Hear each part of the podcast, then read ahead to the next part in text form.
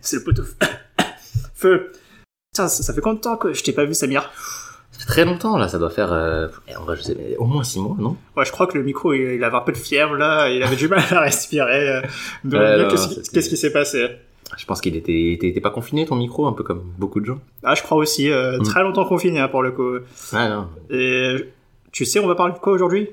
Pas du tout, du coup. Moi, je sors de mon confinement, finalement, dans un sens. Ouais. Hein. Bon, ça fait un mois et demi, mais voilà. Moi, pareil, pour le coup. Et tu sais quoi? On va parler de ça. Enfermé, confiné, je ne sors... Connard de virus. Et ne reviens pas si t'as attrapé Corona. On reste à la maison.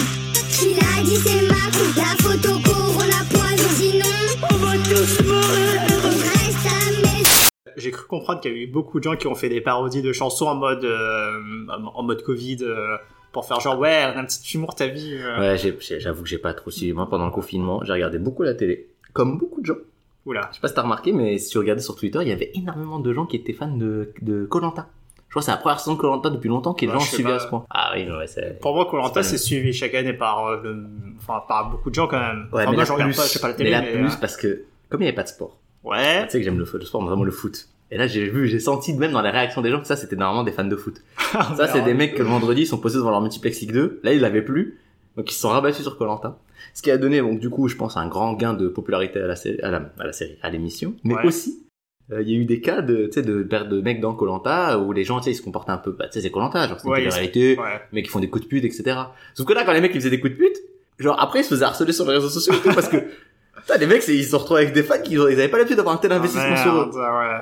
Ah ouais, non, là, c'était particulier. Donc ça, c'était un des changements qu'a fait le confinement. Mais du coup, j'ai pas trop suivi ce qui se faisait un peu autour. Voilà, j'étais vraiment chez moi, je regardais la télé. Moi, je regardais beaucoup de Twitch. Ah oui, ouais, bah oui, j'imagine que ça a dû exploser. Bah ça. Ouais, ça a énormément explosé, sauf Mixer, mais Mixer est mort. Qu'est-ce que c'est Mixer? C'est quelqu'un Mixer? Twitch, tu vois, c'est la plateforme de diffusion en ligne. De gaming, mais pas Twitch, que... Twitch je maîtrise, c'est le truc, le streaming, il y a Mister MV, les mecs comme ça. C'est ça, en France, en tout cas, t'as beaucoup de talk shows, de web TV, tout ça, genre le stream, le live. Je sais pas si t'avais su un peu le live, c'était quoi? C'est pas le truc avec Kevin Razi ou je confonds? Oui, c'est exactement. Ah si, c'est le truc avec Kevin Razi, c'était pas pourri ça? C'était nul à chier. Ah ok, d'accord. Bah par exemple, t'as tout ça. Bah Twitch, c'est une plateforme qui a été rachetée par Amazon, Microsoft. Ils ont lancé leur propre plateforme qui est Mixer. Ok. Et du coup, comme Bing, tu sais, parce que moteur de recherche Microsoft. Ouais. Exactement, ouais. Et vu qu'apparemment ça n'a pas marché, vu que ça, tu me dis que c'est mort.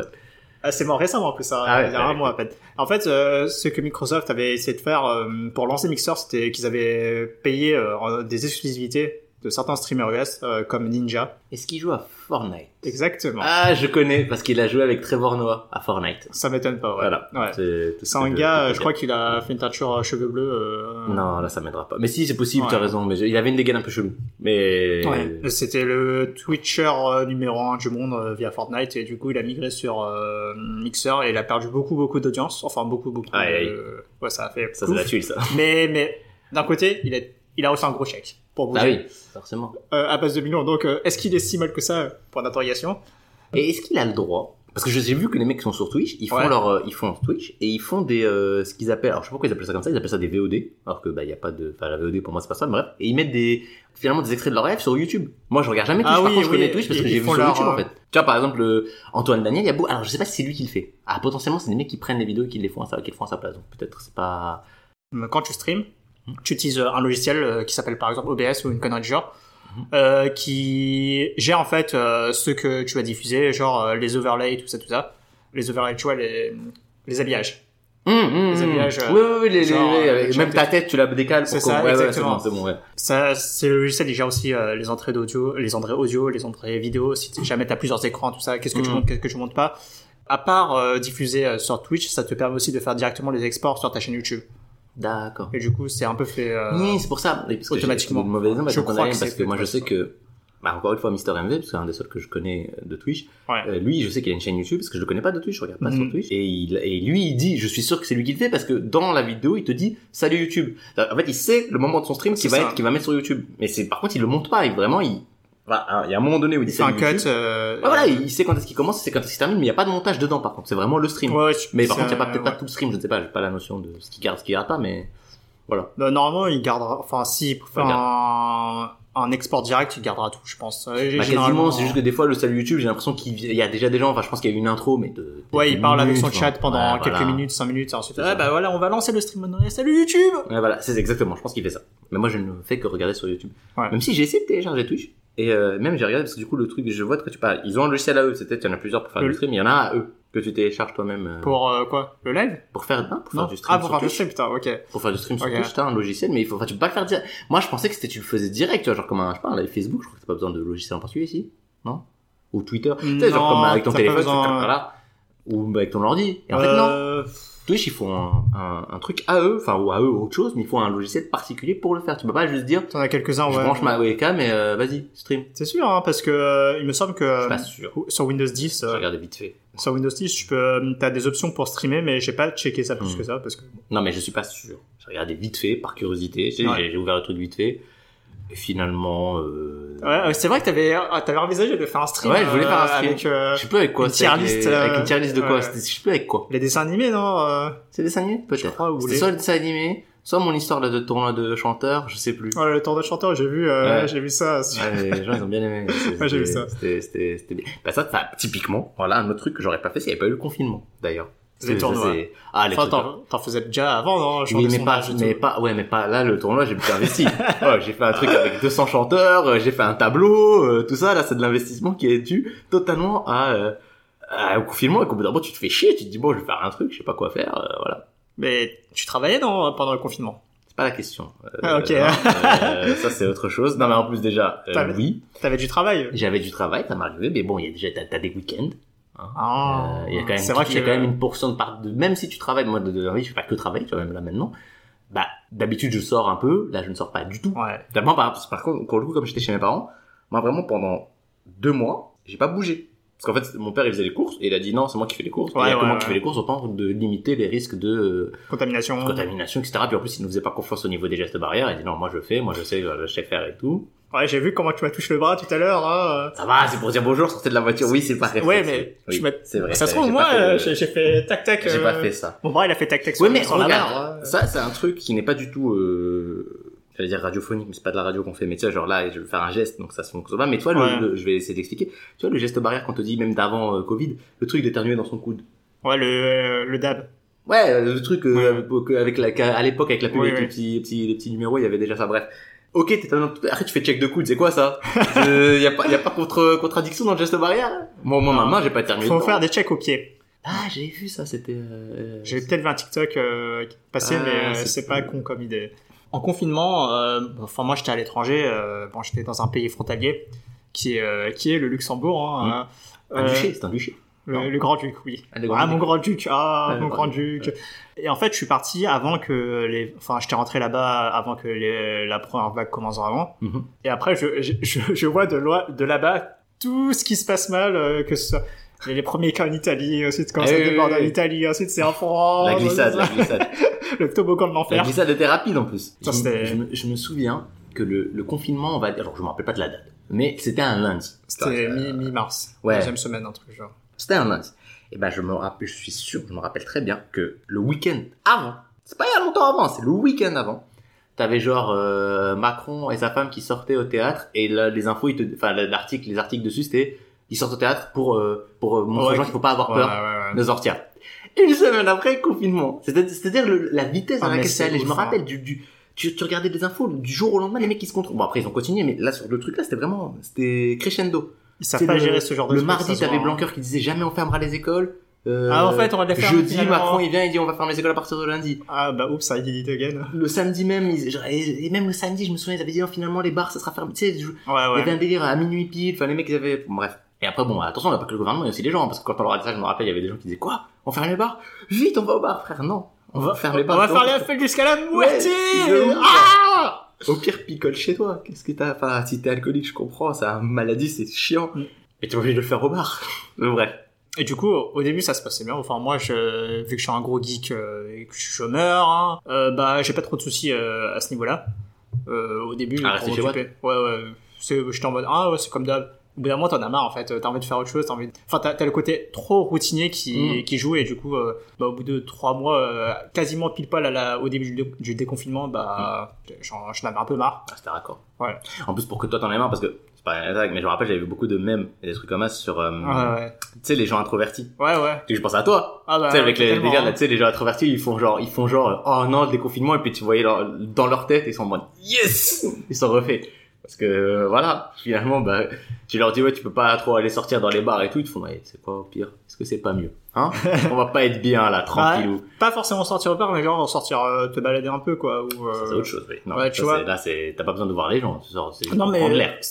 Même prendre l'air, moi j'étais pas bien et je suis un peu de nature anxieuse, et je trouvais que même finalement, le déconfinement, c'était plus stressant que le confinement, finalement. Ah oui, ouais, parce que j'étais en mode, non, impossible que les gens ici, que ce soit en France ou même là-bas, ils vont respecter certaines règles. C'est impossible, j'y crois même pas une seconde. Et tu sais quoi, au jour d'aujourd'hui, qui est une expression de merde. C'est pas grave. Début août. C'est mieux qu'à aujourd'hui, je trouve. Je sais pas. Je préfère au jour d'aujourd'hui que à aujourd'hui. À aujourd'hui? Ah, t'as jamais entendu? Non, jamais entendu. Ok. Bah, à aujourd'hui, c'est pour dire la même chose. Ok, d'accord. Et du coup, là, on est début août, et ça m'étonne qu'on n'ait pas eu une obligation de porter des masques dans la rue. Si, bon, il a commencé à dire... Enfin, à Galil, vite fait, mais... Non. Genre, cette semaine, le ministre, il a dit, il recommande le port du masque dans la rue. Donc, petit à petit, ils vont venir à ça. Après, il y a aussi ça qui joue, c'est pareil. Tu vois, je suis d'accord que les gens, surtout en France, on n'est pas des gens disciplinés de base. Oui. On aime bien picoler, on aime bien faire la bise, on aime plein de trucs, tu peux pas, si tu leur dis genre faut faire ça, ils vont pas le faire. Mais en plus, si tu rajoutes le fait que de base, au début du confinement, etc., les gens ils disent non, comme ils avaient pas de masque, ils disaient les masques ça sert à rien.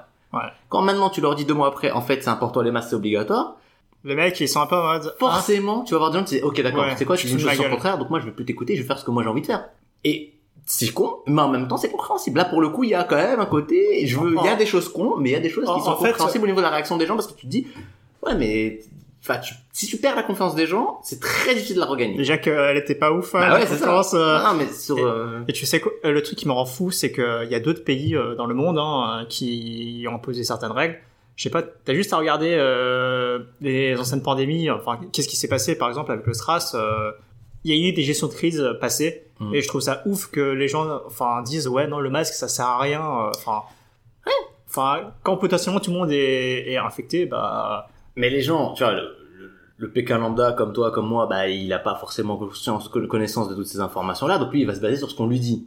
Si on lui dit le masque ça sert à rien, parce que ah non mais moi je critique la communication gouvernementale sur ce coup-là. Parce que même moi je sais plus, mais au bout d'un moment j'avais vraiment des trucs.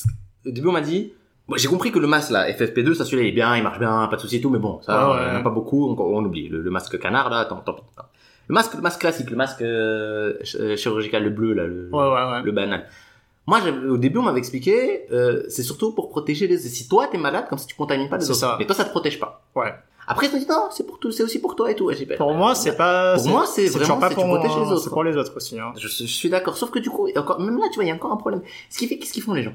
Même là, une fois que t'as dit il faut mettre les masques, sauf si tu leur dis pas exactement à quoi ils servent les masques, les gens, au bout d'un moment, ils essaient d'adapter, ils écoutent les consignes, ils essaient d'adapter par rapport à ce qu'ils comprennent. C'est ça, ouais. Si tu leur dis, c'est pour te protéger toi, le mec il va se dire, tu sais quoi, moi je gère, si je tombe malade, il y a quoi même. Donc il va enlever son masque, il va dire je réponds au téléphone et tout. Alors que, non, tu protèges les autres, donc c'est pas la même chose. Ouais, c'est ça, pardon. Je me rappelle des montages des derniers épisodes, je l'entendais sur cette chose. Ah non, pas de souci. Travaille les abdos, tu bouges pas. Et en fait c'est pour ça que là je suis rentré à Paris pendant quelques semaines pour voir ma famille, parce que ça fait assez longtemps que je les ai pas vus. Ouais, logique. Et c'est pour ça que je suis pas sorti du tout. Si je sors je vais voir des gens, et moi ça me fait plus peur de leur refourguer le truc que moi ça me dérange pas de le tanker quoi, la maladie hein. Mais c'est pour mes parents quoi, j'ai pas trop envie que c'est ça. Ils sont vieux déjà, donc ça me fait un peu peur quoi pour eux. Et le truc c'était que je suis sorti une fois, genre à côté de chez moi, chez mes parents, il y a un Laurent Merlin. Je sors vite fait à même pas une minute de chez moi, je vois il y a un masque par terre, j'étais dégoûté. J'étais en mode c'est moi, je sors. Les masques par terre, ça par contre c'est une classe. Ils avaient pas qu'un seul. Ah oui, non mais il y a un délire. Il y a plein de trucs, il y a les masques par terre, il y a à un moment donné le fait que c'est compliqué, mais bon, les masques sont pas gratuits, ça, voilà. Ouais. Ah, t'as pas les moyens. J'ai une anecdote sur les masques, sur le prix des masques. Ouais, parce que le prix des masques, il a augmenté, il me semble, je sais pas, mais. Oh, là, ça va, j'ai vu dehors, en arrivant chez toi, il y en a un paquet de 50 à 17 balles, quoi. Ah ouais, bah c'était pas ça au début du confinement. Oui, t'inquiète pas, je sais très bien. C'était 35 balles et je crois que c'était... ouais, 35 balles? Ah, t'es sûr? Attends. Ah, je sais plus. Non, mais alors, vas-y. Parce que moi, j'ai chez le Grand-Duc, là, ils ont distribué des masques. 5. Ok. Bah, tu vois, c'est genre 5 masques utilisables pendant 4 heures. T'es en mode, ok. Mais 5 masques en tissu ou les 5 masques bleus, là? Chirurgicaux. Ok, d'accord. Chirurgicaux, ouais. Et du coup, je suis en mode, ok, bah, pas le choix si je dois sortir parce que, en fait, là-bas, ils ont forcé le port du masque directement, en fait, dans les magasins. Oui. Et dans les rues, pas du tout, mais dans les magasins, c'était obligatoire direct. Et pour aller faire les courses, bah, forcément, il fallait des masques et je me suis dit, bon, faut que j'en achète parce que là, je n'en ai pas et je suis pas chez mes parents qui en ont, malheureusement, bah, je suis coincé. Et je vais à la pharmacie. Je leur demande, est-ce que vous avez des paquets de des masques? Oui, des paquets de 50. Je fais, parfait. Bah oui, bah ça coûte combien? Ça coûte 70 €. Quoi? Ah ouais, 70 €, ça veut dire ouais, je suis forcé. Parce que moi, j'en ai déjà à 50 balles. J'allais dire, c'est cher, c'est 1 € le masque, mais non, 70 balles. J'ai inséré ma carte bleue. J'étais dégoûté. Ah, tu les as pris? Ah ouais. Ah, je savais pas le choix en fait. Il y avait pas d'autres vendeurs à l'époque. Non. Je sais. C'était en plus c'était en plein avril quoi, tu vois. C'était au début du truc. Mais ils se sont fait des marges de bâtards. Bah c'est ça. Des gros bâtards. Et non, et parce que moi, ce que je me disais, tu vois, par exemple, là, Paris, ils sont pas obligés de masque partout, ils sont obligés dans les transports, quoi. Ouais. Par contre, mettre sans masque. Ah, les gens les portent mal, hein. Ah, ça, c'est une autre chose. La règle, c'est juste d'avoir le masque. C'est pas le, évidemment, les gens le portent mal. Ça, c'est une autre question. Mais ce que je veux dire, c'est que je pense que du coup, comme t'as dit, les masques chirurgicaux, on les porte 4 heures maximum, normalement. Ouais, c'est ça, normalement. Et sauf qu'il y a rien qui vérifie. Donc, en fait, tu peux acheter un masque chirurgical, le garder sous une semaine, et l'utiliser que celui-là quand tu vas dans le métro, il sert à rien, le masque. Ouais. Mais t'auras pas d'amende. Il sert à que t'aies pas d'amende. Non, mais puis après, et puis pour dehors, bah, il y a aussi le fait que là, il fait super chaud. Donc, les gens, quand j'étais en bas en t'attendant, faire des choix, hein. Il y avait de la goutte de sueur qui est passée là, ouf. Tu fais des choix forts, tu dis, bah, écoute, tu sais quoi, non, on verra Covid. Là, j'ai chaud. Donc, voilà. Ouais, je comprends que c'est chiant et tout, mais, je sais pas. Faudra faire un minimum, quoi. Bon, après, il y a les gens qui les portent mal et tout. Après, oui, c'est toujours un plus, mais quand t'es collé serré dans le métro, bon, ça sert à rien. Ça sert un peu à rien, quoi. Enfin, ça reste une petite défense pour chacun. Enfin, oui, mais ça sert à pas grand chose. Puis comme tu dis, dans le métro, c'est entre celui qui l'a pas sur le nez, celui qui l'a pas du tout, celui qui l'a vite fait, bref. Ça, alors, c'était la première fois que je prenais le métro en plus, hein, depuis que je suis revenu tout à l'heure. Au début, j'avais pas capté qu'il y avait des places qu'il fallait pas, enfin, soi-disant qu'il fallait pas. Ouais, c'est pas toujours respecté prendre. Ça. Après, je me suis assis, ensuite je me suis déplacé, quoi. Et après, bon, au bout d'un moment, le métro commence à te blinder. Et bon, là, à ce moment-là, plus personne n'a d'intérêt que ce soit en foutre, quoi, de ces règles. Après, ça peut aussi se comparer. Dans l'absolu, comme il n'y a pas de, tu limites pas le nombre de gens dans le métro, parce que tu peux pas. S'ils respectent le truc des sièges, ils vont juste se retrouver plus collés debout, tu vois, finalement. C'est pas non plus, des fois, c'est pas totalement débile. Enfin, tu vois, c'est à les deux. Techniquement, si tu mets les thunes, bon, est-ce que, on y croit? Bon, je suis un peu naïf, mais pas à ce point-là. Non, là, moi, déjà, de base, je me rappelle quand ils ont réouvert les deux premiers trucs des confinements, c'était le 11 mai, je crois, un truc comme ça, bref. Dès qu'ils ont réouvert et qu'ils ont commencé à dire, ouais, on va réouvrir les transports en commun. Ouais. J'ai dit, ouais, je commence à réouvrir les transports, ben, ça va être le... Et ils ont dit non, mais on va limiter, on va mettre des autocollants. J'ai mis des autocollants de rien du tout. Le mec, le métro, il vient, le mec, jamais le mec, il va attendre celui d'après. Il va dire, bah non, je rentre. Faut pas braquer les gens, tu vois, si tu les braques trop, bah voilà. Non, mais, en vrai. Il va pas vouloir. Non, mais j'ai réfléchi à la question. Je me suis dit, vas-y, comment tu fais si tu veux faire marcher le métro? Et pour moi, en vrai, t'es bloqué parce que, même si tu fais le truc, ok, tu sais quoi, tu dis, je vais limiter les gens dans le métro, ok. Sauf que si tu limites les gens dans le métro, il y a plus de gens sur les quais, donc finalement les gens sur les quais sont collés aussi. Ouais. Enfin merde, alors je vais limiter les gens par rapport à rentrer dans la station. Sauf que là pareil, les mecs ils vont attendre devant la station, et donc après au moins ils vont attendre l'air libre. C'est le seul truc à la limite ils vont attendre. Mais pareil là par exemple tu vas avoir les gens qui sont vénères et tout, parce que si tu remets les métros c'est pas pour le loisir, c'est pour que les gens reviennent au travail. Les mecs qui sont en retard au travail, tu dis attends. Mais tu sais, en plus de ce que j'ai compris, c'était que pendant le confinement, il y a des gens qui devaient continuer à travailler. Ah bien sûr. Et il paraît que les métros étaient blindés. Hein, ah bah oui. Bah déjà un truc de con, c'est que j'aurais dû. Il y en avait moins. Ouais, il y en avait moins donc, forcément. Donc même s'il y a moins de gens, s'il y a moins de métros, bah finalement ça réduit pas tellement le nombre de gens dans un métro. Tu vois, c'est juste que. Putain, l'angoisse de travailler de prendre les transports à ce moment-là. Ah bah. En plein milieu du truc, quoi, c'est chaud. Bah, c'est pour ça, d'ailleurs, qu'il y a eu le plus de morts, c'est dans 93, en Ile-de-France, en tout cas, je sais plus, hein. Plus de cas et plus de morts, parce que, comme, de toute façon, on testait pas des masses, on prend tous les morts. Bah, c'était dans 93, parce que dans 93, c'est là où c'est une des régions d'Ile-de-France les plus précaires, donc c'est là que t'as les métiers les plus précaires, et les métiers que tu que tu continues, même quand il y a confinement. Truc du style, je sais pas, bah, déjà, tous les chauffeurs de transport en commun. Ouais, c'est ça. les éboueurs, les qu'on appelle ça, il manque un métier important, les livreurs de trucs, la Deliveroo, tout ça, eux ils ont continué à bosser pendant, enfin tu vois, plein de trucs. Et aussi, encore plus con, mais les gars qui travaillent au noir, ben genre il va pas avoir de chômage partiel, tu vois, donc il travaille pas, il mange pas.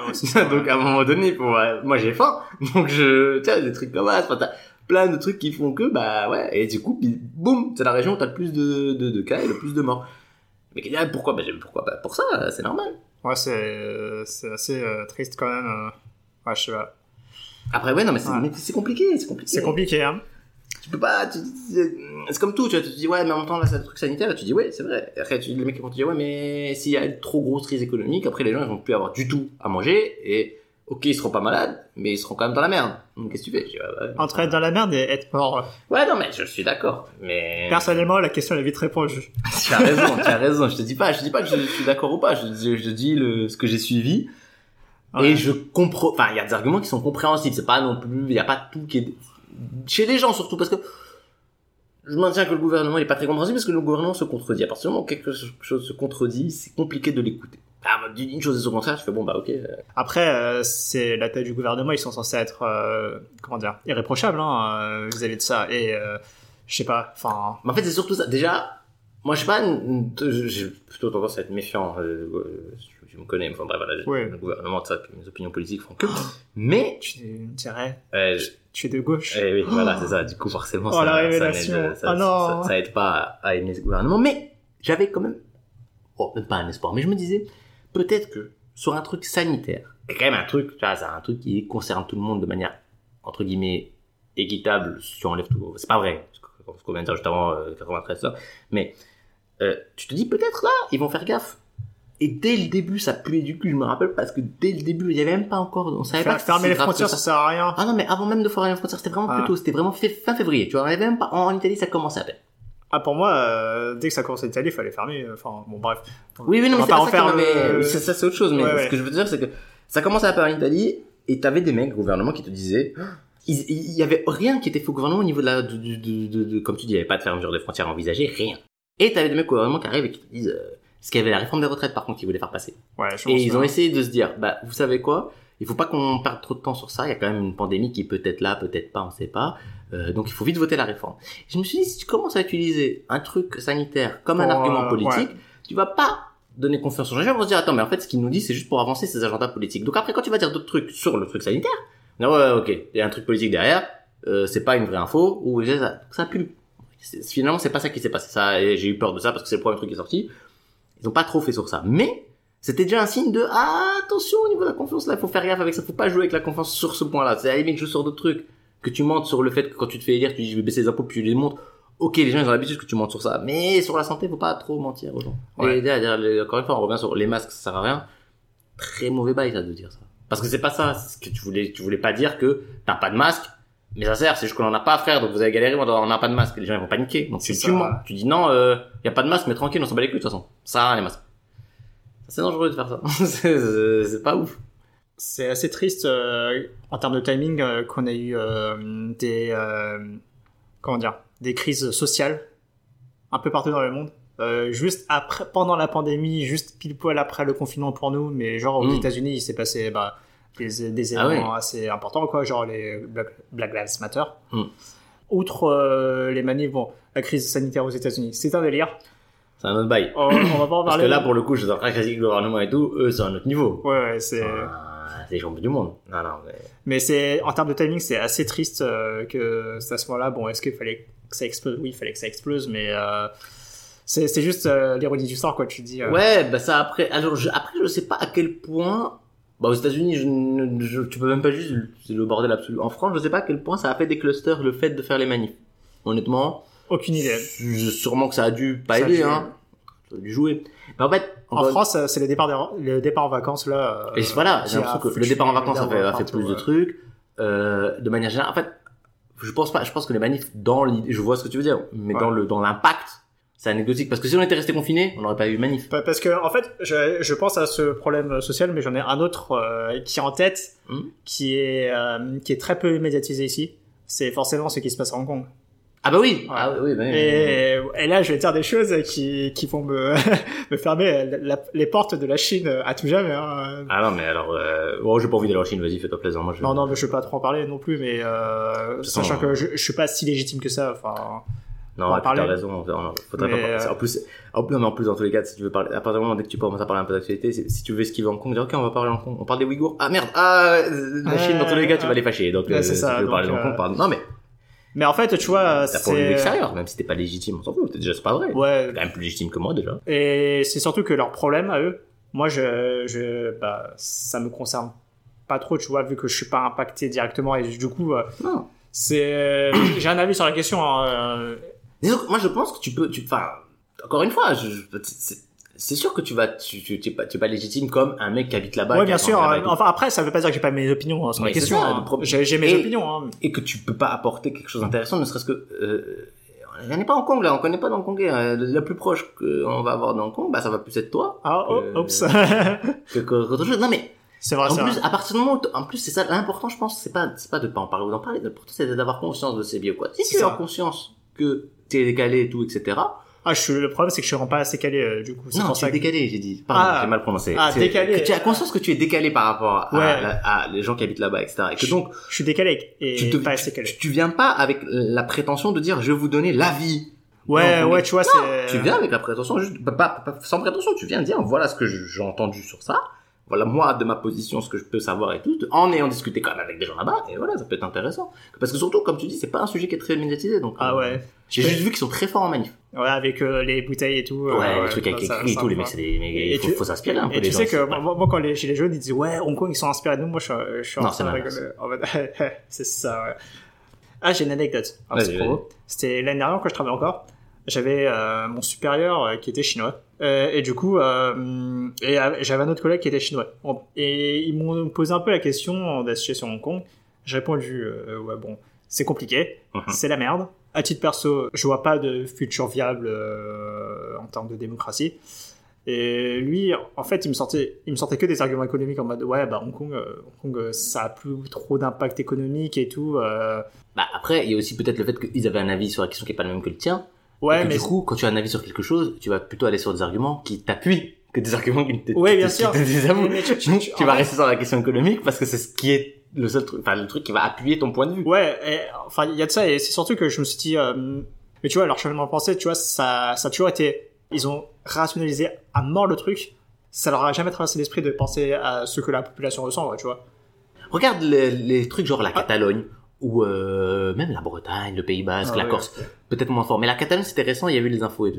La Catalogne, il y a quand même une vérité indépendante. Ouais. Après, peut-être mauvais exemple, parce que la Catalogne, je crois que économiquement, c'est viable qu'ils soient indépendants, je suis pas certain. Je sais pas si ça passe. Tout, ouais. Bon, enfin, de manière générale, quand il y a une région en Europe, en tout cas, qui va avoir des vérités d'indépendance, pour des raisons X ou Y, tu vas avoir entendre l'argument des gens, ça va être de dire, bah, tiens, prenons les Corses. Les Corses, ils veulent être indépendants, pas tous, mais il y a des Corses, ils veulent être indépendants. Mm-hmm. Je sais pas si c'est la majorité ou pas, mais le fait est que ça existe. Tu vas beaucoup entendre. Mais la Corse toute seule, bah, elle va rien faire. Tu vois, ouais, ça va être, ça va être la merde. Qui, pour moi, est un argument qui, ok, c'est un argument, ça ne faut pas non plus le jeter totalement. Tu peux pas dire que c'est un argument plus rationnel que de dire, ouais, mais à un moment donné, si dans une région d'un pays, tout le monde veut plus être dans le pays, mais ils veulent pas, tu vas pas les forcer, genre, peut-être c'est con économiquement, mais ils veulent pas être avec toi. Donc, c'est aussi rationnel que de dire économiquement, c'est pas grave. Ça reste c'est juste un autre plan. Mais c'est pas, pour moi, c'est pas un truc pas rationnel de dire, bah oui, mais les gens, ils veulent pas. Ça, c'est de la vision bisounours. Non, c'est de la vision, à un moment donné, si t'imposes des choses aux gens, tu prends le risque que les gens, ils te disent, bah, te faire enculer. Et donc, bah après, tu vois, ça dépend de la répression qu'il y a derrière, quoi. Enfin, tu vois, la répression, la répression chinoise, c'est pas pareil que... Oui, non, mais évidemment, il y a plein de trucs en tête. Ce que je voulais juste dire, c'était par rapport au fait que, ils ont un argument économique parce qu'ils sont pragmatiques. Je dis, ouais, mais ils sont pas forcément que pragmatiques parce qu'ils pensent pas du tout, en fait, qu'il y a des... Enfin... En fait, moi, la conclusion que j'avais sur ce point-là, c'était que ton pays d'origine, ou plutôt ta culture principale, ça formate beaucoup sur tes chemins de pensée, quoi. Je dis pas que l'un est plus viable que l'autre. Bon, même si... personnellement, on va toujours penser que notre cheminement de pensée est exact, mais... non, mais j'ai compris ce que tu veux dire. Ouais. C'est-à-dire que comme ils sont nés, ils ont grandi en Chine, ils voient les problématiques différemment. Mais moi, ce que je veux dire, c'est que certainement, tu as raison, je suis d'accord. Mais il n'y a pas que ça qui joue. Parce que je pense qu'il y a des gens en France qui peuvent avoir le même cheminement de pensée que ces mecs-là sur d'autres questions, peut-être pas sur celle-là. Encore que, honnêtement, je pense que tu peux avoir des mecs qui sont pas forcément pour que la Hong Kong soit indépendante parce qu'ils vont réussir à calquer la réflexion qu'ils auraient sur des choses qui se passeraient chez eux, là, ouais, sur là-bas. Ouais. Totalement d'accord, mais je pense qu'il y a un côté qui est partagé et plus globalement. Que moi, je trouve assez bizarre, mais... Ouais, c'est surtout ça. Mais ça, c'est... Je sais pas... Alors oui, c'est peut-être lié au fait que je suis occidentalisé, mais j'ai l'impression que ça m'arrive de voir ce cheminement projet, c'est des gens qui sont tout aussi occidentalisés que moi, voire plus, parce qu'ils n'ont même pas de racines hautes qu'en France, et pourtant, ils vont avoir cette réflexion-là. Je sais pas, mais ça arrive. Tu parlais tout à l'heure des cas de la police... Bah, les avis des gens, ils sont assez partagés. Et les gens ont souvent cet argumentaire-là de dire, ils vont être du côté de la... C'est bizarre dit comme ça, mais on va dire, ils vont être à fond avec la police, mais vraiment, genre en mode, ils vont vraiment défendre la police. Ah oui, les manifs qu'on appelle... Voilà, et ils vont dire, de toute manière, ça, c'est des problèmes qui sont importés des États-Unis. Et... Je suis moins sûr. Non, c'est pas vrai, je ne pense pas, mais c'est leur argument. Sauf que eux, dans le même temps, ce qu'ils sont en train de faire, c'est qu'ils sont dans une défense de la police absolue et... Ce qui, pour moi... Et quelque chose de très américain, parce qu'en France, culturellement, pour moi, la France, culturellement, elle aime pas la police. Y a pas de règles, c'est con. Mais ce que je veux dire, c'est que, t'avais Brassens, il chantait, qu'il voulait tuer des gendarmes. Tu regardes la parole de Brassens, à un moment donné, il disait, c'est des trucs qui sont culturellement français, d'avoir le rejet de l'autorité, etc. Et eux, ils sont sur un appui vraiment aveugle de l'autorité, en mode, si la violence, elle est de l'État, alors elle est légitime. Et en même temps, ils vont te dire, mais vous avez des arguments qui importaient des États-Unis, donc ils vont essayer de sortir, mais là, vous êtes en train de retirer des trucs qui sont pas français, alors que eux-mêmes, pour moi, ils ont une attitude qui, dans un sens, n'est pas culturellement très française. Ça pour te dire que, en gros, on a été collabos quand même. Oui, enfin, aussi, tu as raison. Non, mais c'est vrai. Je mélange. Je te dis pas que la délation, c'est des grandes révolutionnaires, mais culturellement, en France, on est. Oui, tu as raison. La délation, oui, c'est vrai, mais. Si tu veux, dans des cas où on n'est pas, y a pas ça, y a pas la guerre. Mettons, enlève la guerre, enlève ce contexte-là, parce qu'après c'est une autre question qui est complexe.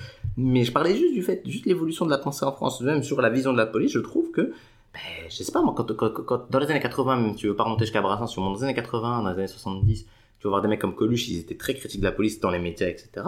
Aujourd'hui, et ils étaient plutôt aimés de l'opinion publique, tu vois. L'opinion publique, elle n'était pas te dire Coluche c'est un connard. Il y en avait qui disaient putain c'est quoi ce truc, mais globalement, ça allait. Alors qu'aujourd'hui, l'opinion publique, j'ai l'impression que de manière globale, elle va plutôt être du côté de la police pour différentes raisons.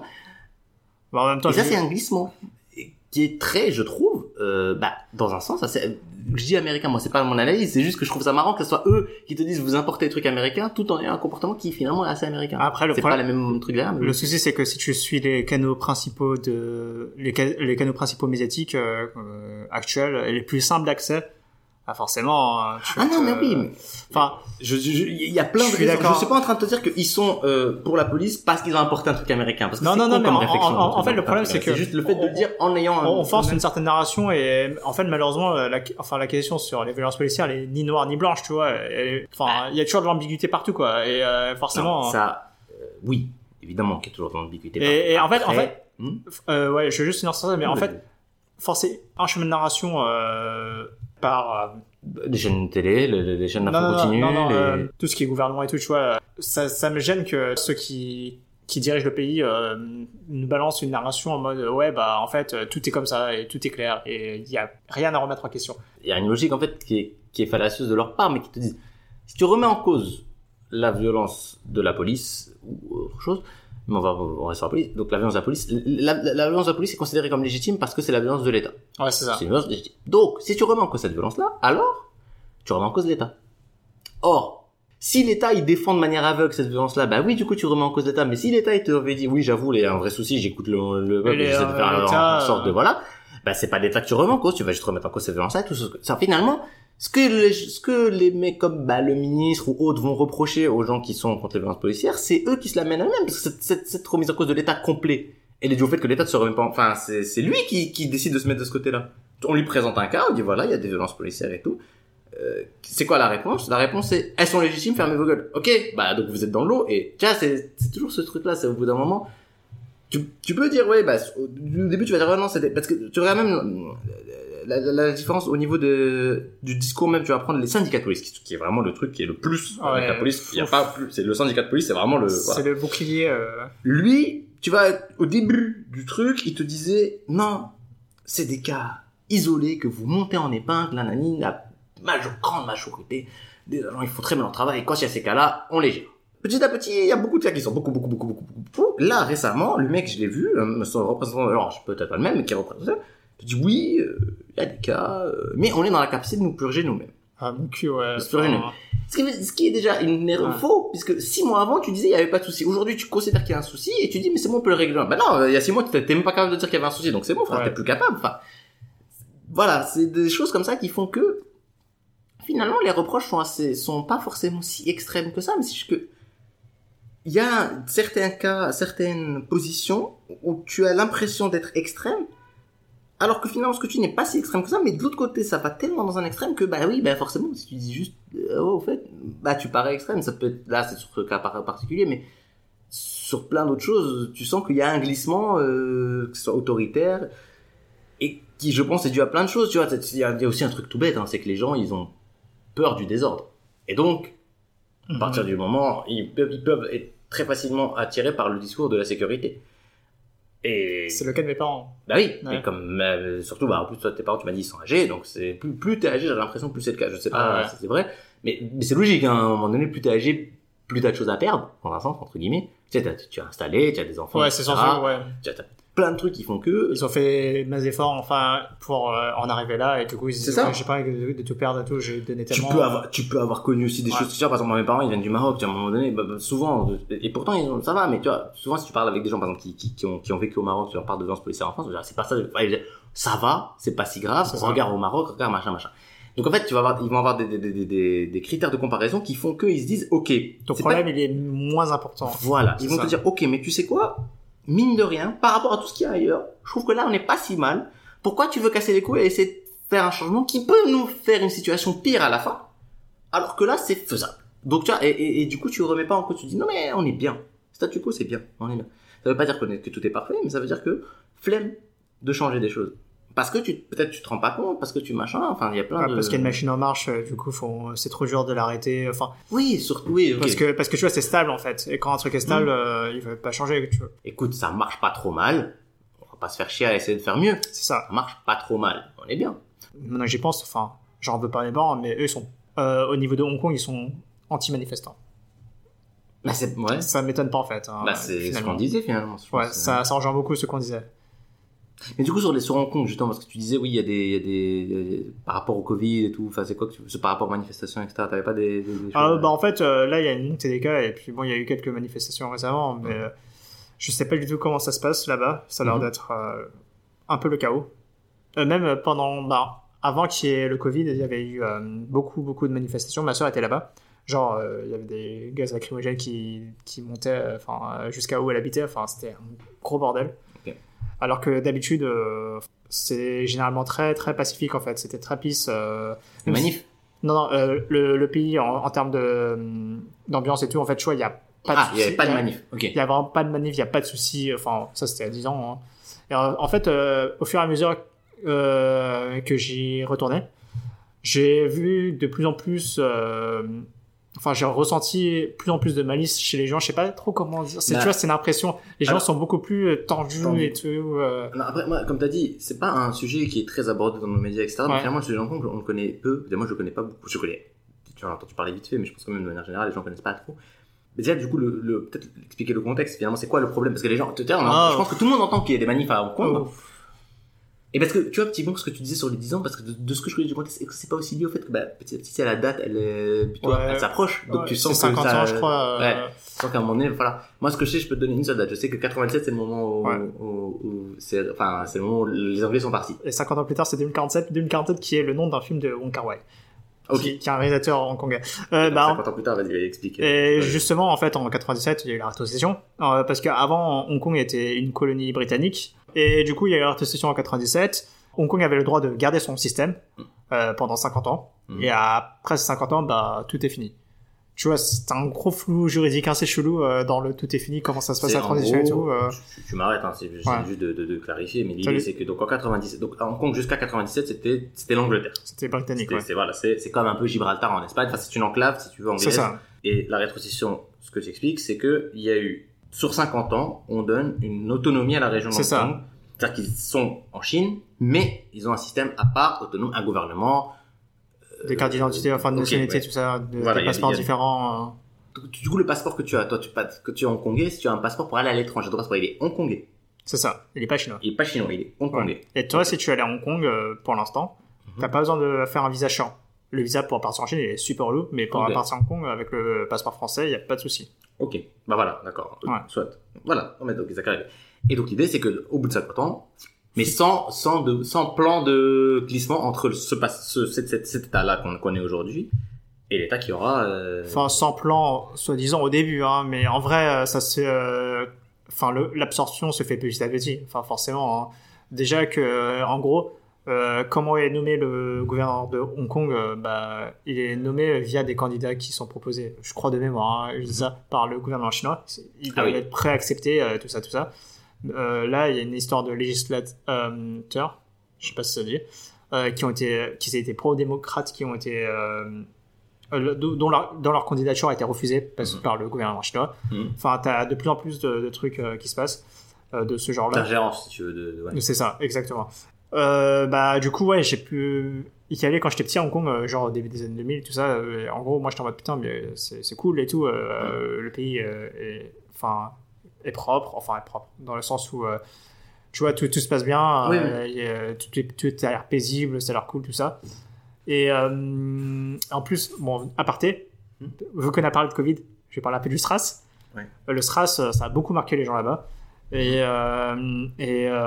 j'étais surpris à l'époque de voir qu'en fait il y avait du gel hydroalcoolique, c'était genre 2005, un truc genre. Il y avait du gel hydroalcoolique partout, dans toutes les entrées de magasins. Il n'y a pas forcément des masques partout, mais au moins les gens étaient plus hygiéniques qu'ici. Et du coup, genre les transports étaient lavés. Tu vois, dès que ton métro va au terminus, il est complètement lavé, quoi. Ok. Il est complètement nettoyé. Et ça, tu dis, c'est le SRAS qui a traumatisé les gens, qui a fait qu'ils... Le SRAS, ça marquait beaucoup les gens là-bas, ouais. Et c'est pour ça qu'ils étaient un peu plus près qu'en France pour gérer le Covid. Même si là, c'est reparti, bon, voilà. Et du coup, plus j'y retournais, plus je ressentais que les gens là-bas étaient de plus en plus tendus.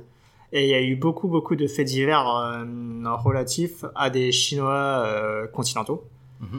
On les voyait faire un peu n'importe quoi. Tu vois, c'est les genres de touristes. Mais c'est des trucs cons. Je dirais, cracher par terre. Cracher par terre, pisser partout, faire caca sur les rails de métro. Je me souviens de ces histoires un peu. Ouais. J'avais assisté à une scène en plus. En fait, t'as une partie du territoire de Hong Kong qui est sur le continent. Et t'as une ligne de train qui relie cette partie du territoire directement en Chine. Et il y a plusieurs villes qui sont à ce niveau-là. Et tu as plusieurs centres commerciaux, en fait, où tu avais beaucoup de Chinois continentaux. En fait, ils ont juste à prendre le train, ils descendent, ils vont faire du shopping et tout, ensuite ils repartent. Et de plus en plus, il y avait de ce genre de tourisme-là. Il y avait aussi de plus en plus d'incivilité vis-à-vis des gens locaux, que ce soit la charmasse de certains produits comme du poudre de lait pour bébé. Genre, les pharmacies se faisaient dévaliser par ces mecs-là. Genre, ils viennent avec de grosses valises. C'est marrant, c'est parce que ça me fait penser à un truc. Mais continue. Oui, ça te fait penser à quoi? Non, c'est comme quand j'ai bossé à un moment donné avec une entreprise de produits laitiers, bref. Et ils avaient, dans leur comptabilité, ils avaient tout un système.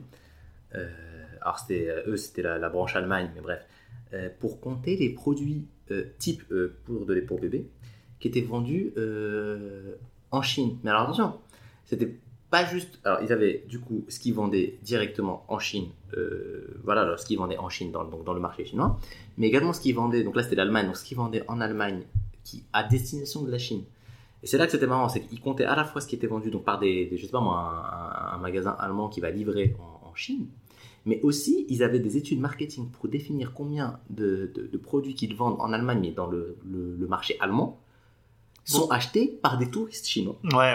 Et pourquoi tout ça ? Pourquoi ils faisaient cette séparation ? C'est que ça représentait une bonne partie de leur chiffre d'affaires. Ils avaient besoin de le compter à part parce qu'ils disaient que la Chine, y a un risque avec le pays qui est que du jour au lendemain, il peut y avoir une législation qui dit, finalement, les produits qui viennent d'Allemagne, par exemple, Ils sont interdits. Ouais, ouais. Et donc, du jour au lendemain, toutes ces ventes-là, elles vont disparaître. Et tu as besoin de les identifier. Mais du coup, tu peux pas juste compter sur les ventes que tu fais directement à la Chine. Mais tu dois aussi quand même capter qu'est-ce que tu vends en Allemagne ou en France à des touristes chinois, parce que ça représente assez pour que ça soit important à compter. Tu vois, genre, ils achètent assez juste en venant en voyage. Donc, du coup, j'imagine que quand ils vont en Hong Kong, bah, il y a le même délire. C'est exactement ça. Ouais. Et, voilà. Et en fait, pourquoi de la poudre de lait pour bébé ? Parce qu'il y a eu beaucoup d'affaires de contrefaçon en Chine, et il y avait des trucs qui empoisonnaient des bébés, et du coup, c'est pour ça qu'ils achètent autre part. Ah, une anecdote, c'était justement dans un de ces centres commerciaux, t'avais une nana chinoise continentale qui avait une valise, et elle a écrasé avec sa valise le pied d'un vieux de Hong Kong. Okay. Et le vieux, il a gueulé, il a dit « Ouais, putain, mais regarde où tu roules, ou je sais pas quoi, enfin, fais attention à où tu marches et tout, c'est super dangereux. » Et la nana, en fait, elle s'excuse un peu, elle va vite, et ensuite, elle est passée à autre chose, quoi. Mm-hmm. Et elle a gueulé en mode « Ouais, mais c'est moi, je t'ai déjà dit « Désolé, qu'est-ce que tu veux que je fasse le plus ? Ah là là !» Et le vieux, il a dit « Ouais, putain, mais bon, il a gueulé des trucs plutôt xénophobes. Bon, pour faire simple. » Pas très gentil, ça. Mais en fait, ce genre d'incivilité, ça... Plus il y en a... Plus la population de Hong Kong était sous tension, quoi, en fait, et assez, comment dire, ils adoptaient de plus en plus une position antagoniste vis-à-vis des Chinois continentaux, et plus ça avance, plus les gens sont tendus, et forcément au bout d'un moment, il y a tout qui pète, quoi. Voilà le... Non, mais c'est ça que tu avais remarqué sur le... Ok. Et... Mais après, on peut peut-être, je sais pas, hein, parce que moi, les histoires, c'est toujours compliqué, forcément, comme tu dis, hein, on n'est pas là-bas, on connaît pas. C'est ça, ouais. On peut pas juger et tout, tu sais pas après à quel point. Tu vois, typiquement, tu dis, toi, t'as vu des faits divers sur ça, donc peut-être qu'il y a aussi, d'un côté de l'autre. Il y a beaucoup d'extrapolation, je pense, dans ce extrapolation, mais tu sais, pas de la manipulation, mais alors, je sais pas du tout à quoi ça ressemble. Là, je connais pas le sujet en ligne, je parle de manière générale sur des cas comme ça. Tu sais, un côté, comme tu as dit, l'augmentation de ces incivilités, forcément, ça énerve les gens et ça crée cet antagonisme qui fait que ça pète. Ça va être lié au fait que les gens, peut-être au-delà de vivre les incivilités eux-mêmes, en entendent parler. Tu sais, finalement, c'est ça. Je ne sais pas si tout le monde vit beaucoup d'incivilités ou si ils en ont peut-être vu une ou deux. Enfin, un jour, ils ont vu un chinois continental cracher à côté de la poubelle, je sais pas, j'exagère, ou pisser dans sur sa porte, c'est chiant, un mec qui pisse sur ta porte comme ça. Et du coup, à quel point ça va être alimenté, alors avec peut-être même, alors je vais pas faire du complotisme, je sais pas s'il y a un agenda derrière de fait d'alimenter ça ou juste un côté, tu sais, c'est comme en France. Est-ce que quand les gens, quand tu vois sur les infos, les chaînes d'infos, tu vois des choses qui sont mises, on t'entendait pas que ce soit sur les gilets jaunes ou les banlieues, etc. À chaque fois, t'as toujours la question. Ça va amplifier tes émotions négatives entre guillemets. Et, totalement. Et boum. Ça va aider par exemple l'extrême droite à monter. Et après, t'as toujours la question. Je dis extrêmement trop, mais là, pour la France, par contre, je parle pas du cas Hong Kong. Là, je revenais sur la France, sur ce que je connaissais. Mais ce genre de choses, ça va sûrement aller sur ces choses-là. Et du coup, là où tu peux avoir la question, c'est à chaque fois, est-ce que le média qui alimente finalement ça par ses infos, est-ce que il le fait vraiment avec un agenda politique derrière, vraiment le truc machiavélique en mode, je fais chauffer les gens à dire, je sais pas moi, les mecs en banlieue, c'est tous des gros fumeurs de drogue qui vont manger vos enfants, et du coup, les mecs vont les vendre. Ou, c'est pas ça, ou le mec, il se dit, des sujets comme ça fait vendre, les mecs aiment bien, on s'en fout, et lui il se dit, mais je m'en bats les couilles, je veux juste que les gens regardent mes infos, les cliquent sur mes infos, et que c'est surtout, et que tu vois, je reprends l'exemple de Hong Kong, c'est plus intéressant de faire des trucs en mode, regardez les Chinois continentaux, ils viennent chez nous, ils nous crachent par terre, plutôt qu'un sujet plus banal, et plus, peut-être, voilà, et il n'y a pas forcément de volonté politique, je dis pas qu'il y a forcément de volonté politique, j'ai juste que ça joue, je pense. Ouais, ça joue sur le côté tendu et les tensions générales, et tu veux savoir les trucs, c'est que pendant les manifestations, je voyais mes parents regarder le YouTube de Hong Kong, enfin les chaînes YouTube de là-bas. Mm-hmm. Et bon, vu qu'ils sont anti-manifestants, on va dire ça comme ça. Ah oui. Et qu'il y a eu du commérage, vu qu'ils travaillent dans la restauration asiatique. Mm-hmm. T'as une histoire qui m'a un peu, qui est un peu gênée.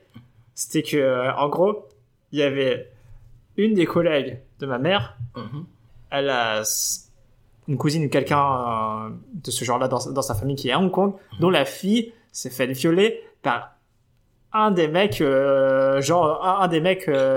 Au gradé des manifestants et tout. Et je suis en mode, qu'est-ce que c'est que ça ? Et je sais pas, pour moi, le fait que les gens prennent ça au premier degré, enfin directement, enfin sans prendre de pincettes, qu'ils absorbent cette information-là, Je dis pas qu'elle est vraie ou elle est fausse, je n'ai aucune idée et je vais pas chercher plus. Mais ils arrivent à utiliser ça pour renforcer, tu vois, leurs arguments en disant ouais, mais tu sais, il y a le machin truc qui s'est fait violer par un des leaders parce que soi-disant c'est un héros et tout. T'avais ça, t'avais aussi le délire, enfin, c'est les manifestations en fait, c'est les Américains qui les ont financés et tout. Non. Enfin, j'étais en mode non mais c'est quoi le délire des théories fumeuses là, mais qu'est-ce qui se passe? C'est pas possible. Et du coup, j'ai conseillé à mes parents d'arrêter de regarder ces trucs-là. Est-ce que tes parents, ils ont WhatsApp? Oui. Ils ont pas les chaînes WhatsApp aussi d'infos un peu bizarres? Je sais pas, non, je crois pas. Okay. Non, parce que souvent, les gens, j'ai remarqué dans les familles où les gens ont des... c'est plutôt les familles, quand du coup, la famille à l'étranger, tu vois, donc ouais. Voilà. Et ils vont te dire, ils ont souvent des chaînes WhatsApp envoyées, t'es à l'oncle, le cousin qui envoie, tu sais, machin. Et sur d'ailleurs, coronavirus, qui était quand même notre sujet. Est-ce que t'as essayé de retenir ton souffle pendant 5 secondes et... Non, moi, j'ai fait beaucoup de citron. J'ai eu beaucoup d'infos sur le citron, ça, c'est grave bien pour lutter contre le coronavirus. Oh merde. J'ai dit, putain, le citron, tu fais des trucs à base de citron le matin, des infusions, citron, gingembre. Bref, c'est ces gens-là, mais vraiment le truc vendu et tout. Et puis évidemment, toutes les infos comme coronavirus, encore une fois. Ouais, bah, j'ai un cousin qui travaille à la Salpêtrière. Ouais, voilà. Il y a une deuxième vague qui arrive. L'oncle d'un frère. L'oncle d'un frère, c'est débile, c'est mon oncle. Qui travaille au gouvernement, enfin, qui travaille à un ministère. La semaine prochaine, il y a confinement. Ce genre d'infos, toujours, basées sur rien, absolument pas sur ça. Ouais. Mais hop. Et ça tourne vite, hein. Que ce soit par le YouTube, si tu dans le cas que tu as expliqué, mais ça peut être par WhatsApp. Moi, j'avais beaucoup entendu par WhatsApp, du coup, des trucs comme ça. Ouais. Les mecs qui partagent. Mais ouais, et ça m'étonnerait pas que pour Hong Kong, il y a eu masse de rumeurs qui sont propagées comme ça via WhatsApp, quoi. Enfin, et qui plus est, bon, je suis désolé pour mes parents, mais c'est des boomers, hein. Et les boomers et la technologie, hein. Disons que, alors après, c'est compliqué parce que moi, je trouve tu peux aussi avoir des fausses informations à la télé, etc. Mais c'est vrai que on va quand même être honnête. Malgré le fait qu'il y a vraiment beaucoup, vraiment, je suis souvent choqué en tout cas en France, hein, moi je parle pas des autres pays, je connais pas bien. La France, je trouve que ça soit dans les journaux ou dans la télé, les médias, les médias d'information, ont une certaine capacité à faire de la désinformation. Alors, pas volontairement, mais je trouve que les moyens de contrôle des infos, du style, attention, vous avez fait une fausse info, etc., ne sont pas assez développés. C'est-à-dire que ça arrive de se tromper. Je dis pas, bien sûr. Ouais, mais avoir... Par contre, il faudrait qu'il y ait il y a le délire sensationnel qui joue beaucoup. Et quand même, ils acceptent ils disent, ok, j'avoue, on s'est gouré, ce qui est très compliqué de faire avouer un mec qui s'est gouré. Ils le font en tout petit. On va prendre un exemple qui est basé sur rien. Là, j'ai pas d'exemple en tête par ici, mais on va dire, le journal, il va faire une grosse une sur un truc qui est faux. On va lui faire croire, on va lui faire comprendre que c'est faux. Il va dire, ok, c'est faux. La semaine d'après, il va te ressortir. Il va pas te faire une grande une pour te dire ce qu'on avait dit la semaine dernière, c'est faux. Non, il va te faire un petit article en encart en page 8 qui te dit, au fait, vous vous rappelez le gros truc? Ah, c'était pas exactement ça. Ouais, mais c'est ça. Et, mais du coup, c'était pour dire, du coup, quand tu disais les boomers, oui, évidemment, le côté, quand tu vois un truc sur Internet, c'est vrai. Mais même pour déconner. C'est Antoine Daniel, je crois. Qui disent qu'il y avait une blague sur ça. Tout ce qui est sur Internet est vrai. Je sais, il avait une vanne sur ça qui était plutôt rigolote. Mais tu vois, même pour décoder des informations, en plus, quand t'es un vieux lambda, bah forcément, t'as pas forcément un certain esprit critique, par exemple, ou quoi que ce soit, tu as juste tout bouffé, quoi. Un truc tout con. Là, récemment, il y a une info. C'est mon père qui l'a truc, et mon frère, il a dit, attends, et il avait raison. En fait, tu voyais l'info, c'est une info BFM, d'ailleurs, tu vois, média, pour le coup. Il était sur, tu sais, il l'avait fait partout et tout, pas machin. Donc l'info, c'était, premier chien qui meurt du coronavirus. C'est juste ça, l'info, tu vois. Le titre, attention, pas l'info. Parce que quand tu cliques, tu vois que le chien, en effet, avait le coronavirus, mais il avait aussi un cancer et d'autres trucs, d'autres petits problèmes médicaux. Et tu te dis, ok, il est mort et il avait le coronavirus, mais c'est peut-être intéressant de dire qu'il avait quand même... Il est pas forcément mort du coronavirus. Mais il y en a un qui fait cliquer. Tu vas prendre l'info comme ça. Ouais. Exactement. Ouais. Tu vas prendre l'info comme ça, les gens, la plupart des gens ne vont pas. D'ailleurs, ça c'est grave parce qu'il y avait un autre, mais alors là j'ai pas le truc en tête, mais tant mieux comme ça, on va pas commencer à avoir des gens qui disent, ah, t'as parlé de ça, t'as parlé de ça. Mais, donc il y avait un autre média, je me rappelle plus. Et c'était la dépêche de quelque chose. Bref, ils ont fait un article sur le féminisme, je sais plus, un truc. Et le titre de l'article était vachement, comme tu dis, la putassier, le truc pour que ça soit cliqué, etc. Petit putaclic. Donc il y a eu des gens qui ont répondu à ce journal, parce qu'ils publient sur les réseaux sociaux, donc ils ont publié sur Twitter leur article. Les gens répondent en dessous, ouais, quand même, vous avez pas honte de dire ça alors que ta. Et les mecs répondent, j'espère que vous avez lu notre article avant de avant de critiquer. Or, la critique, elle est pas tellement sur l'article, le fond de l'article. On s'en fout du fond de l'article, c'est le titre. Le titre, les mecs, c'est le problème. Tu peux, enfin, l'exemple tout con. Est-ce que les Arabes mangent vos enfants? Est-ce que les musulmans mangent vos enfants à l'Aïd? Même si dans l'article tu dis non, mais... si tu fais ça comme titre, pas fou, tu vois, genre. Oui, je suis d'accord. C'est genre. Je suis totalement d'accord. En fait, faire de l'accroche pour faire de l'accroche, je suis désolé, mais d'un point de vue déontologie, c'est pourri. Je sais pas, c'est assez malhonnête, hein. Je suis désolé, mais bon, c'est pas mon métier d'être journaliste, hein, mais bon, non, mais vous là, le journaliste, écoutez-moi bien. Mais après, tu sais, ils vont te dire, à raison aussi, ils vont te dire c'est quand même grave. Il y a une grande perte de confiance dans les journalistes, et c'est vrai. Tu vas voir des gens que des fois les journalistes ils vont dans les manifs, les mecs ils les caillassent, ils leur disent que c'est journaliste, ils ont pas envie. Les gilets jaunes beaucoup, ils avaient un gros rejet des journalistes, etc. Et certes, c'est pas ouf et c'est dangereux, ne serait-ce que parce que l'information normalement, le monde de l'information. C'est ce qu'on appelle, entre guillemets, le quatrième pouvoir. Normalement, dans une démocratie, normalement, t'as séparation des pouvoirs, donc des trois pouvoirs. Ce qui, déjà, pour moi, n'est pas le cas en France, mais c'est un autre sujet. Et, normalement, tu as le quatrième en plus pour vraiment contrebalancer, pour vraiment qu'on soit pépouze. Et en général, si t'as pas ces quatre, finalement, c'est comme une table. À trois pieds, ça tient bien. À quatre pieds, c'est mieux. Si t'as pas ces quatre, pieds, potentiellement, ta table, elle est bancale. Et bancale, ça veut dire, oh, on peut glisser vers du fascisme ou des choses comme ça. Truc, pas fou. Donc, évidemment que le journalisme c'est important, etc. Mais les mecs oublient que, ok, t'es journaliste, donc c'est important qu'on te fasse confiance, mais il faut quand même que c'est la même chose que pour l'État, finalement. Ouais. Faut que tu mérites la confiance, faut que tu montres que tu fais bien ton travail. Ouais. Si t'as plein de cas où tu te dis, mais les mecs ils font ça avec le cul, ou ils font des trucs putassiers pour gagner des sous, bah tu te dis, mais je peux vous faire confiance, les mecs. Ouais, je piffe un truc, mais à tout casser, c'est un problème du côté de la direction. À tout casser, et tu mixes ça avec, tu rajoutes ça avec un peu d'intérêt financier un peu complexe, genre on a du mal à se financer, les ventes c'est pas ouf, tout, ça peut vite partir en couille. Plein de trucs, le problème de financement, le problème que la plupart des grands médias, ils sont détenus que par, je crois, il y a, je sais plus, j'ai plus les chiffres en tête, mais c'est, si tu recoupes vraiment les médias, les différentes antennes, etc., les groupes financiers qui sont derrière, tu te retrouves avec genre 5-6 mecs qui contrôlent, bien 80-90% de la production médiatique en France, ce qui est, en plus, de manière générale, je pense qu'ils font tous de la redite de l'AFP. C'est-à-dire qu'ils prennent l'AFP. Tu relais d'informations. Donc le jour où l'AFP a dit un truc faux, alors déjà je peux te dire que ça c'est le truc faux, tu vas le retrouver dans de l'UMA jusqu'à valeur actuelle limite. Alors c'est compliqué. Après, comme t'as dit, moi non plus je suis pas journaliste, donc je connais pas tous les tenants aboutissants. C'est surtout lié, t'as raison, aux directions, etc. Parce que les journalistes en eux-mêmes, c'est ça qui est difficile. C'est au bout de la chaîne, en fait. T'es au bout de la chaîne, t'es souvent très précaire, dire les mecs, ils sont... T'écris un truc, on te dit non, on va modifier le titre, voilà, tu vois, c'est pas forcément toi, c'est pas forcément le mec qui a fait l'article qui a décidé le titre, t'as raison, ouais. C'est vrai que donc c'est compliqué. Donc, potentiellement, eux aussi, ils ont peut-être ce sentiment d'injustice, t'as raison, de fait que, bah ouais, mais c'est pas nous. Donc, à un moment donné, arrêtez de nous cracher dessus, mais voilà, c'est toute une complexité qui fait que, bah, ouais, mais c'est dangereux en tout cas, parce que comme ils disent eux-mêmes, hein, si t'as plus confiance aux journalistes, bah tu te retrouves encore plus à être susceptible d'aller croire à n'importe quelle info que tu vois sur YouTube, WhatsApp ou autre, et des infos qui peuvent être très fausses, hein, du style les manifestants hongkongais mangent vos enfants. J'aime bien cette info de mange vos enfants. Conclusion alors. Conclusion, le mec est scolaire. Points. Mais c'est vrai que c'est le bon ton de dire un truc scolaire, parce que ce que t'as ramené là. J'ai retrouvé ça en rangeant ma chambre. C'était mon sujet de bac blanc de philosophie quand j'ai passé le bac il y a presque 10 ans. Presque. T'as pas passé le bac il y a 10 ans toi? C'est pas 2010 que t'as le bac? Je sais plus. Mais moi j'ai eu mon bac à mes 18 ans et j'ai pas encore 28 ans. Ah ouais, non, mais je dis des conneries. Non, mais c'est ok. Et je pense qu'on a traité quand même deux des trois sujets, hein, un peu, enfin, traités.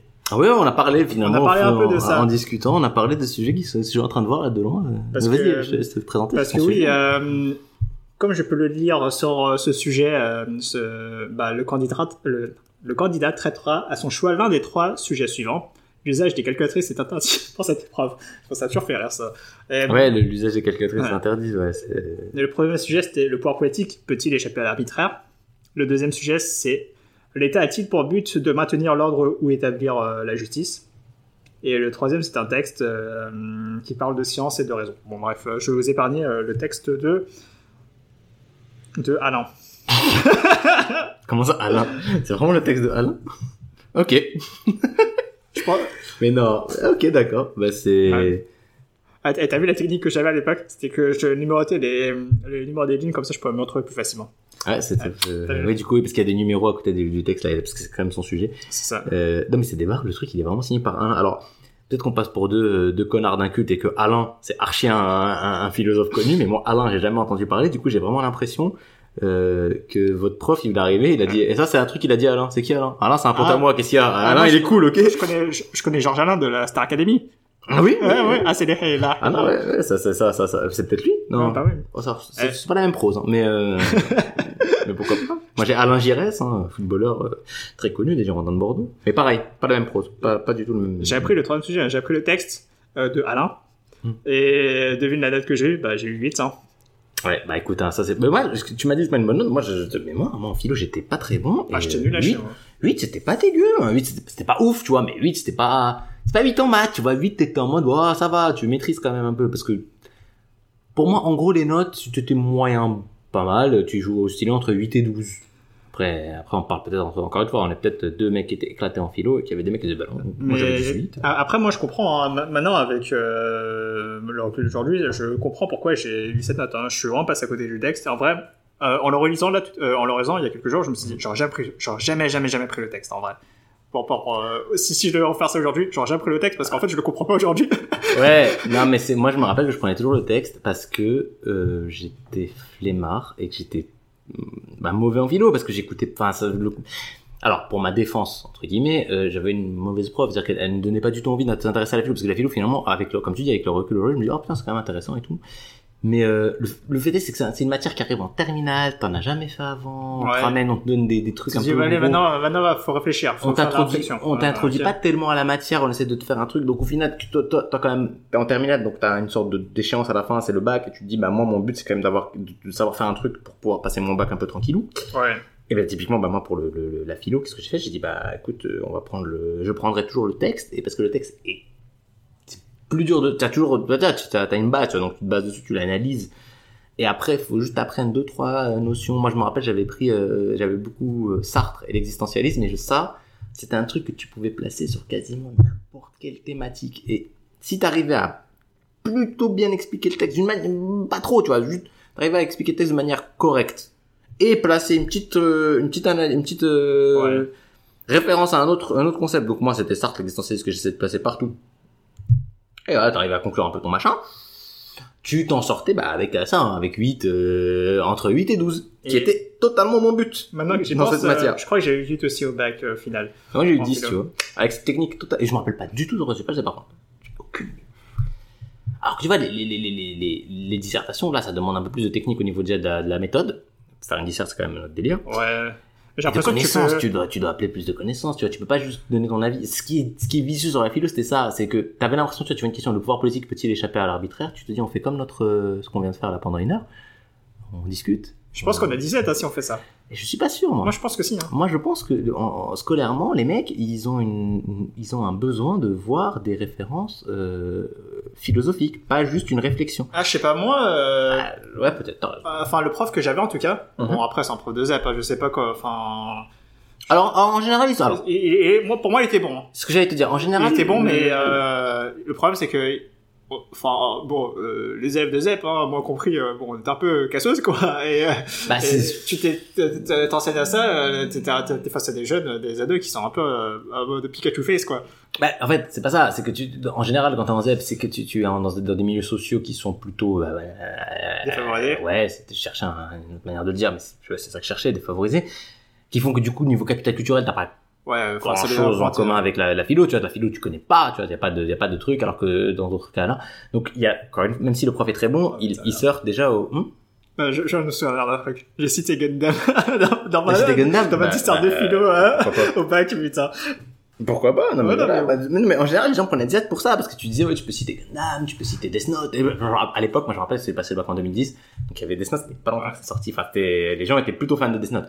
Je peux te dire que les citations de Death Note je suis sûr et certain il y en avait 15 000 sur une question genre le pouvoir politique peut-il échapper à l'arbitraire ou l'État a-t-il pour but de maintenir l'ordre ou la justice. Tu as de la justice, tu as de l'État, oh là tu fais du Kira, Death Note mais... voilà hop hop hop ouais avec le Death Note qu'est-ce que t'es censé faire hein, tu m'expliques.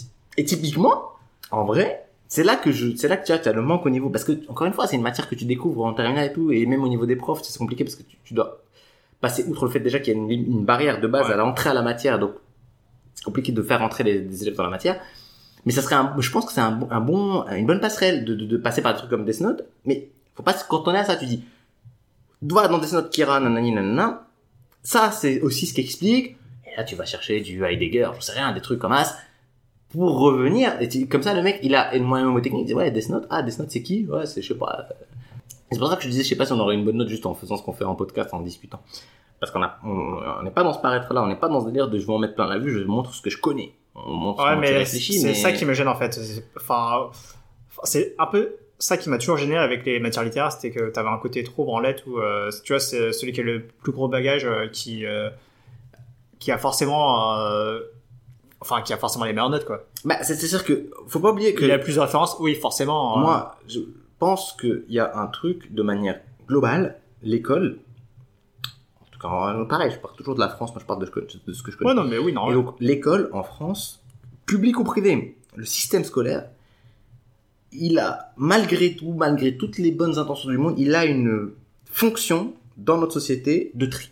C'est-à-dire qu'on va aller prendre les gens et on va dire, voilà, celui qui réussit bien à l'école. Et on te le dit, hein, si tu réussis pas bien à l'école, c'est un truc déjà qui finalement, quand tu y réfléchis, est toujours dégueulasse. Tu prends des enfants, des fois tu le fais devant le mec, hein. Si tu veux pas finir comme monsieur, là, qui ramasse les poubelles, et le monsieur qui ramasse les poubelles, le jour où il ramasse les poubelles, on est dans la merde. Mais, on le dit comme ça quand même, hein. On lui crache dessus. Tu veux pas finir comme ça? Faut que tu travailles bien à l'école. Donc, même au niveau de comment tu présentes aux enfants, on te le présente comme un outil de tri.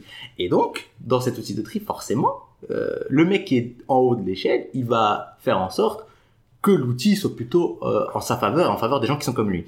Et donc, il y a beaucoup de reproduction sociale qu'on va inclure dans l'école. Ah, et typiquement, le fait de mettre des références que les gens de milieux défavorisés ont moins dans leur capital culturel de base, ça permet de faire un tri qui n'est pas un tri objectif du tout, au contraire, qui est un tri de je vais récupérer les gens récupérer les bourgeois. Alors dis-toi que le délire de reproduction sociale, peut-être qu'on en fera un sujet à part entière un de ces jours, mais parce que putain, mais dans l'école où on était, l'échec. Ah bah putain, mais c'est... Ah non, là, ces grandes écoles, écoles de commerce, genre Sciences Po et tout, je pense. Ah, Sciences Po, je connais pas bien, mais on est dans des niveaux de reproduction sociale. Mais le truc qui me gêne le plus, c'est que, oui, bon, on va finir sur ça, mais c'est que ça affecte à mort aussi, forcément le milieu corporate, enfin le monde du travail, le marché du travail. Oui, forcément. Et c'est une dégueulasserie, mais sans nom. Après, quand tu fais un entretien d'embauche, normalement, ce qu'on veut vouloir juger, c'est peut-être... pour moi, je suis archi pragmatique sur ça, c'est que pour moi, si tu passes un entretien d'embauche, je suis encore naïf vis-à-vis de ça, et bon, j'ai quand même des bons postes, mais pour moi, tu testes les capacités du mec, pour voir s'il est capable de faire le boulot ou pas, quoi, et s'il est efficace ou pas. Enfin, oui, mais parce que là, toi, tu penses à des boulots où il y a un truc à faire qui est clair et précis, il y a beaucoup de boulots, c'est du bullshit, et que finalement, ce qu'il faut savoir, c'est ce que le mec, il est capable de faire du bullshit, peut-être, et surtout, bien rentrer dans l'équipe, des trucs à la con, quoi. Pour moi, j'ai l'impression que ces postes-là me sont inaccessibles, hein. Après, bon, j'ai pas trahir non plus, hein, parce que, bon, je suis peut-être chauveur, mais je suis un peu chauveur en l'heure, hein. Non, mais après, c'est vrai que tout ce qui va être compliqué à ce niveau-là, mais c'est pas grave, hein, parce que c'est pas des métiers très intéressants, hein. Toi, t'aimerais pas de toute manière, ça sert à rien, parce que, honnêtement, te connaissant un peu, je pense que tu détesterais ça. Parce que, je pense aussi. Tu vois ce que tu disais sur le confinement, à un moment donné. Au bout d'un moment, t'en as marre. Routine, t'en as marre parce que tu fais rien. Là, ton métier, tu fais rien. Vraiment. Ouais, mais alors, t'as deux solutions. Soit tu en as conscience et tu t'en fous. Ou, te mens à toi-même. Tu commences à te dire, mais non, je suis important et tout. Et dans ta tête, moi, dans ma tête, je me dis, mais espèce de mytho, va. Tu sais très bien, tu fais du bullshit. Et sois honnête. Et je sais pas s'il se ment, juste, il ment aux autres parce que voilà, il assume pas, il peut pas apporter. Ou vraiment, il se ment, il se fait une sorte de méthode couille en mode, non, je suis important, c'est normal que je gagne de l'argent et tout. Parce que, au final, moi, ça, des métiers comme ça, t'es bien payé. T'es beaucoup mieux payé que, je reprends, l'exemple de l'éboueur, parce que c'est l'exemple que tu prends toujours dans la société pour dire, regardez, tu vas finir comme lui. Alors qu'en vrai, demain, un mec comme moi, un mec qui ont des métiers comme ça, ils arrêtent de bosser. On va s'en sortir, hein. Ça va être chiant peut-être 2 semaines, hein. J'exagère, hein. Mais vraiment, on arrête tous de bosser. Ça va? Les éboueurs arrêtent tous de bosser. C'est la merde totale. Et pourtant, beaucoup mieux payé, beaucoup mieux considéré. Pas juste beaucoup mieux payé, beaucoup mieux considéré dans la société, considéré comme un objectif. Enfin, tu vois, il y a une vision du travail qui finalement n'est pas... C'est ce qu'il disait, mon frère, il avait remarqué, il avait dit, mais putain, il tombait sur un truc de l'observatoire des inégalités, je crois. Je suis même pas sûr, parce qu'il m'a dit l'info, et pour moi, ça c'est un truc d'observatoire des inégalités. Sur tant de pourcentage de gens ne gagnent moins que... Tu sais, t'avais genre, je crois, 80% des gens, ils gagnent moins de 2000... 2 000 € et quelques net par mois. Ouais. Parce que moi, la dernière fois, moi, je gagne à peu près ça, je gagne dans les 2 000, 2 500 dans les quelques net. Je gagne très bien ma vie pour moi. Je parlais avec quelqu'un, j'explique c'est quoi mon métier, j'explique combien je gagne, le mec il me dit, je lui dis, moi j'aime bien parce que je dis que c'est pas forcément ma passion, mais je suis bien payé. Ouais. Il me dit, tu gagnes combien, c'est pas indiscret, je dis, ouais, pas de souci, je lui dis. Et il était, entre guillemets, déçu, il me dit, bah, c'est pas beaucoup, je fais comme ça, c'est pas beaucoup, frère, c'est beaucoup. Par rapport à quoi? Regarde ce que je fais. Ouais. Regarde combien il y a de gens en France, juste en France, les mecs, le mec, il charbonne comme jaja, il gagne la moitié de moi, mais moi, je vais dire, je sais pas, bien payé. Vous êtes des ouf. Ton interlocuteur, c'était un quoi? C'était un cas type, CSP+, Ouais. C'était ce style-là, je crois, hein, je t'avoue que je lui ai pas, parce que moi, j'avoue que je m'en battais un peu les couilles de ce qu'il fait dans la vie, donc je l'ai pas demandé, parce que vu la réaction, de toute façon, je pense que c'est ça. Parce que, il y a beaucoup de cadres où, qui sont complètement déconnectés de la valeur de l'argent, et du coup, pour eux, il y a un certain montant qui est entre guillemets normal. Et je pense que je fais aussi partie du problème parce que je le suis un peu. Mais c'est pas juste la valeur de l'argent, t'as raison. Mais le travail, c'est-à-dire que... C'est surtout que pour eux, il y a un certain minimum à avoir. Non, mais attention, moi, dans l'absolu, ok, je veux bien dire que je gagne pas beaucoup, je gagne pas bien ma vie. Parce que, oui, le jour où il y a une grosse merde, bah oui, je peux pas non plus faire face là, ça va, quand on t'intéresse, mais une grosse merde, tu peux pas faire face. Mais ça dépend à quoi tu compares. Donc oui, dans l'absolu, tu vas dire, ouais, il y a un certain niveau qu'il faut avoir. Il y a un certain niveau qu'il faut avoir, et tu sais, si t'es en dessous, c'est la valeur de l'argent, je suis d'accord avec toi, c'est un côté, oui, tu vas pas, si t'es en dessous, c'est relou. Pourquoi? Parce que si j'ai un problème. Ouais, pour eux, la norme, en fait, est très haute, en fait. Pour eux, ce qui est normal, c'est pas le SMIC, hein, tu vois, c'est leur 40K, autour des 40K, je pense, par année. Hein. Ça, oui, mais ils vont aussi se dire que c'est normal qu'ils gagnent ça. Ouais. Mais si tu lui dis, ouais, mais, je sais pas, moi, l'infirmière, si elle est pas là, elle est importante, et pourtant, elle gagne pas ça. C'est là qu'il y a un truc, tu te dis, mais, parce que dans l'absolu, moi, je veux bien que tu te dises que toi, c'est important que tu gagnes ça, parce que voilà, en dessous, tu vas, c'est pas faux, en vrai, ce qu'ils disent dans un sens. Si tu regardes juste la valeur absolue c'est pas faux. Parce que c'est quand même nul d'avoir juste de quoi vivre. Genre, t'as de quoi manger, payer ton loyer, super. Et c'est sur ces belles paroles que je pense qu'il faut qu'on conclue, parce que, on va encore diverger pendant 15 minutes facilement. Mais ça fait des ouvertures pour un prochain sujet. Donc, soit on fait, je sais pas ce qu'on est en train de dire, soit on fait, alors, sinon, on prend les sujets dans ton truc. Le pouvoir politique peut-il échapper à l'arbitraire, ou l'État a-t-il pour but de maintenir l'ordre ou d'établir la justice? Je fais des sujets de podcast qui sont vraiment de qualité. Ouais, super. Hein. La question aussi qui est très légitime, hein, je sais pas si je le pense, hein, mais c'est quand est-ce qu'on pourra se revoir, hein. Oui, c'est une grande interrogation. C'est une autre question, parce que là tu pars dans ton duché, là. Ouais, mon grand duché, et je sais pas quand je reviendrai. Écoute, là, ça pour le coup, on peut pas annoncer à l'avance. On est un peu comme deux étrangers autour du monde si différents. Deux inconnus. Deux anonymes, mais pourtant. Ouais. Et puis, non, mais oui, c'est la suite de la truc ne colle pas du tout, donc on va pas faire la suite de la chanson, mais oui, ça marche bien. Une belle référence, une belle chanson. Quoi. Bon, bah, j'espère que l'épisode vous aura plu, et on se retrouve plus tard. Ouais. Allez, ciao.